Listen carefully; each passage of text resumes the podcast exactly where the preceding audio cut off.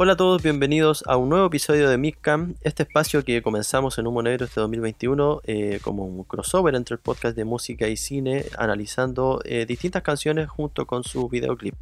En esta ocasión vamos a estar conversando de la canción Closer de Nine Inch Nails.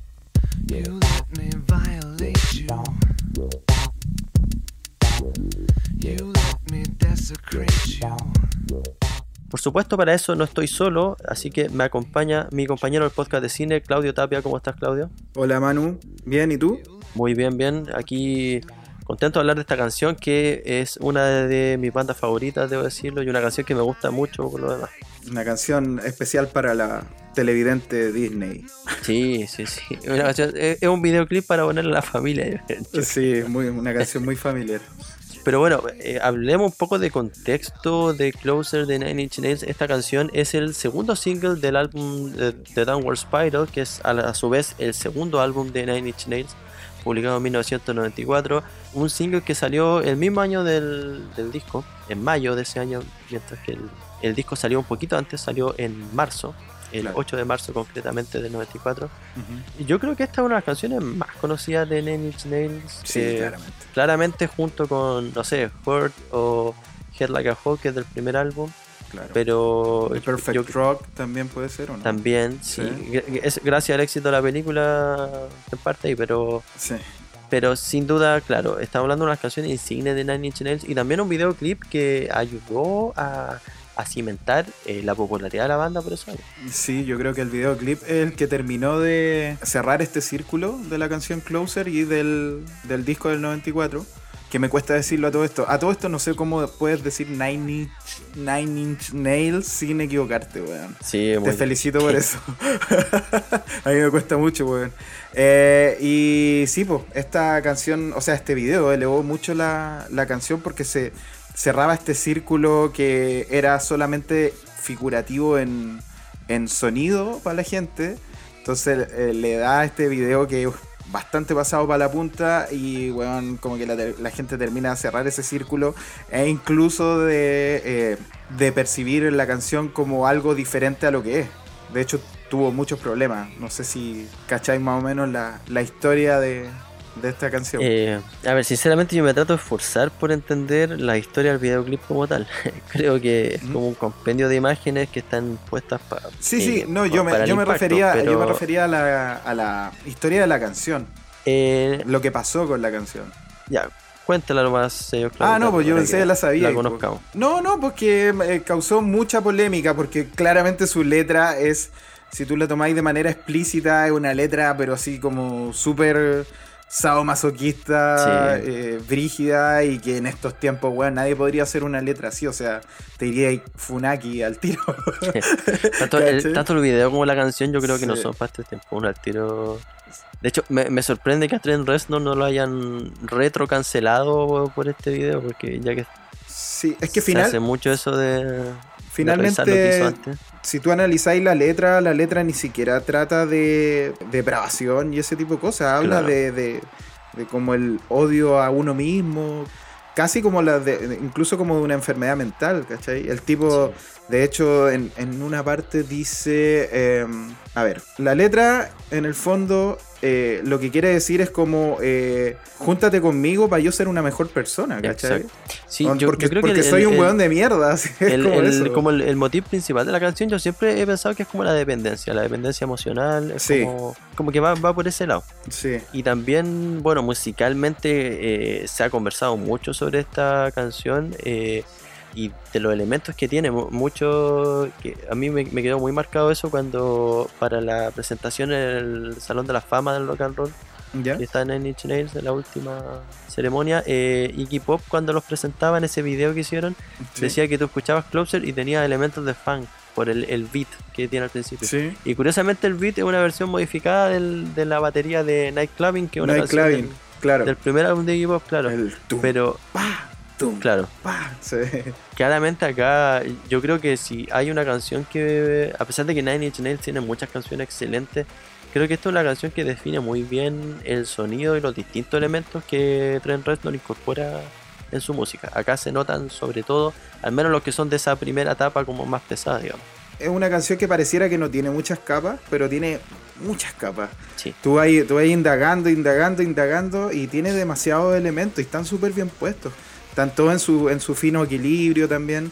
Eso, bueno, yo no soy muy de la parte del sonido, pero igual puedo captar como ciertas cosas, sobre todo cuando lo escucháis como bien, con audífono y todo eso. Entonces, eh, se nota que es una, una canción con muchas, muchísimas capas. Y, es, y es, es rara además, porque tiene como estas dos estrofas coro al principio y después va mutando en otra weá, en otra weá y termina como con un piano así. Sí. sí, es muy, es muy extraña. Sí, sí, en sí, ese tiene sentido. varias como partes al final y varios cambios de ritmo también. Claro. Eh, pero me gustaría, Claudio, que pasemos al, al video como tal. Sí. Eh, dirigido por Mark Romanek. eh, Mark y entiendo Romanek, que tiene sí. Romanek, sí, y entiendo que tiene más de una versión. De hecho, hay una versión que es como. Director Cut, que está en YouTube. Es Eh, que no es Director Cut, esa es, esa es la versión.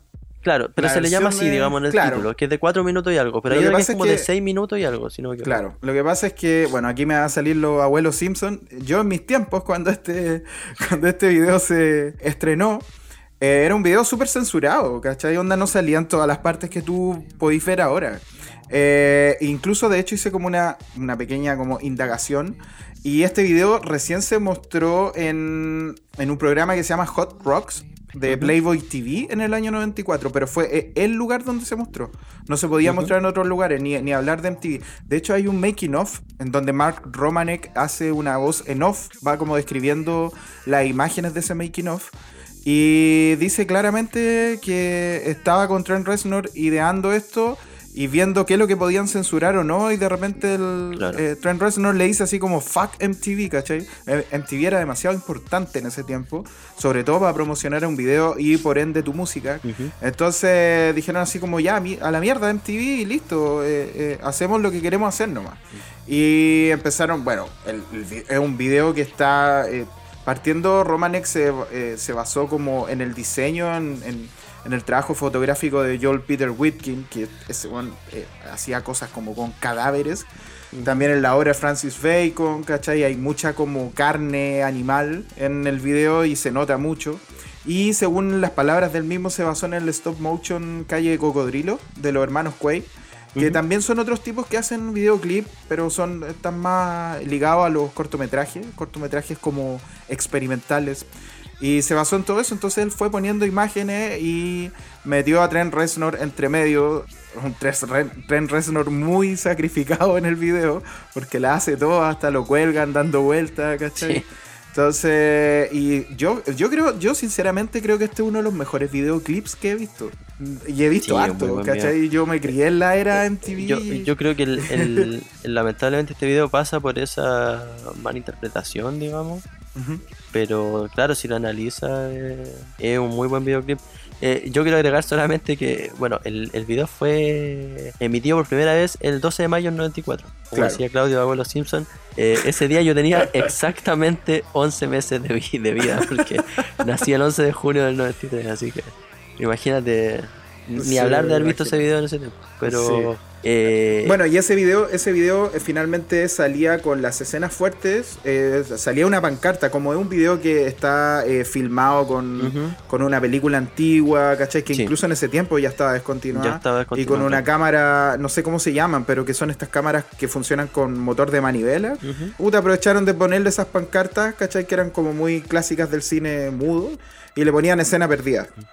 O no, no me acuerdo Igual cómo era es, en es inglés. heavy porque incluso en ese tiempo, para poder lograr esos efectos en un video, tenías que recurrir a, a las cámaras como tal y a, lo- a, a los films como tal, digamos, a la cinta, no como ahora que le pone un filtro y listo. O sea, me imagino Ah, no, que además claro. habían en ese tiempo un trabajo de edición avanzado, pero yo creo que aquí, ajustándose a presupuesto y también haciendo algo como más, un poco más real, digamos, Sí, eh, Trent estuvo bien involucrado en eso, en, en ver cómo con qué cámara se filmaba. Sí. eh, Pero y- pues y que también está la elección como- de Mark Romanek, que es un weón que ya en ese tiempo era súper capo y todos querían trabajar con él, al igual que, no sé, pues como con Michel Gondry, ¿cachai?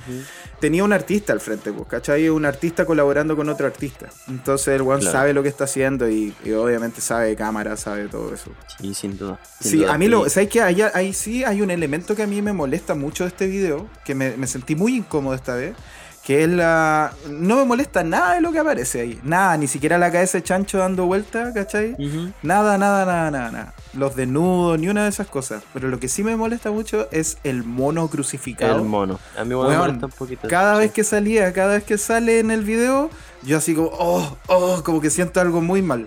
Porque siento que ese monito, weón, sufrió para hacer esa. Sufrió- sí, es que vu- vuelvo a poner el punto de la época, ¿cachai? O Sí. sea, ahora, hoy en día, lo voy a hacer digital, pero en ese tiempo yo creo que el mono Claro. era la, la expresión de él Sí. verdaderamente. No, no, pero me da cosa como porque sé que ese monito, sea como sea, no lo pasó bien. Exacto.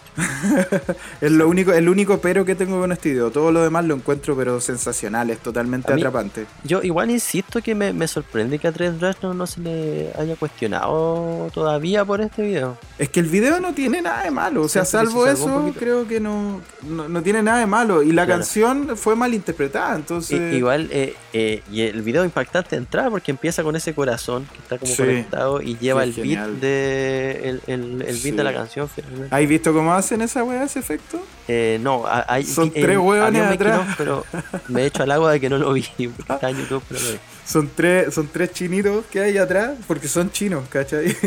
y están- uno tiene cada elemento para hacer moverse el, el corazón, pues están escuchando la música y van al ritmo, sí.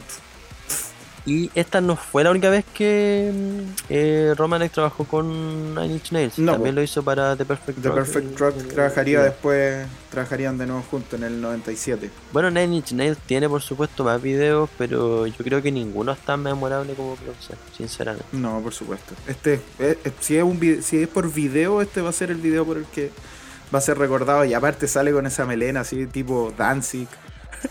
Sí, porque es como la, la época que era como el más, así como, la, época más como mino que tenía Trent Reznor. Es del disco como definitivo de Nine Inch Nails. eh, una de sus canciones más conocidas, pero es como que lo reúne todo. Claro. Mira con la weá que terminamos el. La canción lo reúne todo. Pero, pero está bien, yo, yo cre- yo creo que son cosas que hay que decir. Sí. Si en el fondo Trent Reznor igual, más allá de lo musical y todo, también se transformó en un, en un no sé si decirle sex símbolo o nada, pero era, era objeto de admiración de las mujeres en ese tiempo. No cacho, no me acuerdo, la verdad.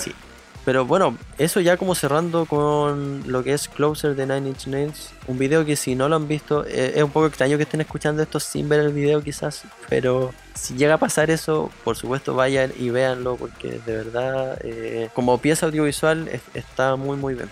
Sí, lamentablemente está eh, en 480 resolución y no hay otra resolución. Me tinca que esos, esos negativos están más perdidos por ahí. No sí, sé. yo también creo eso, sí.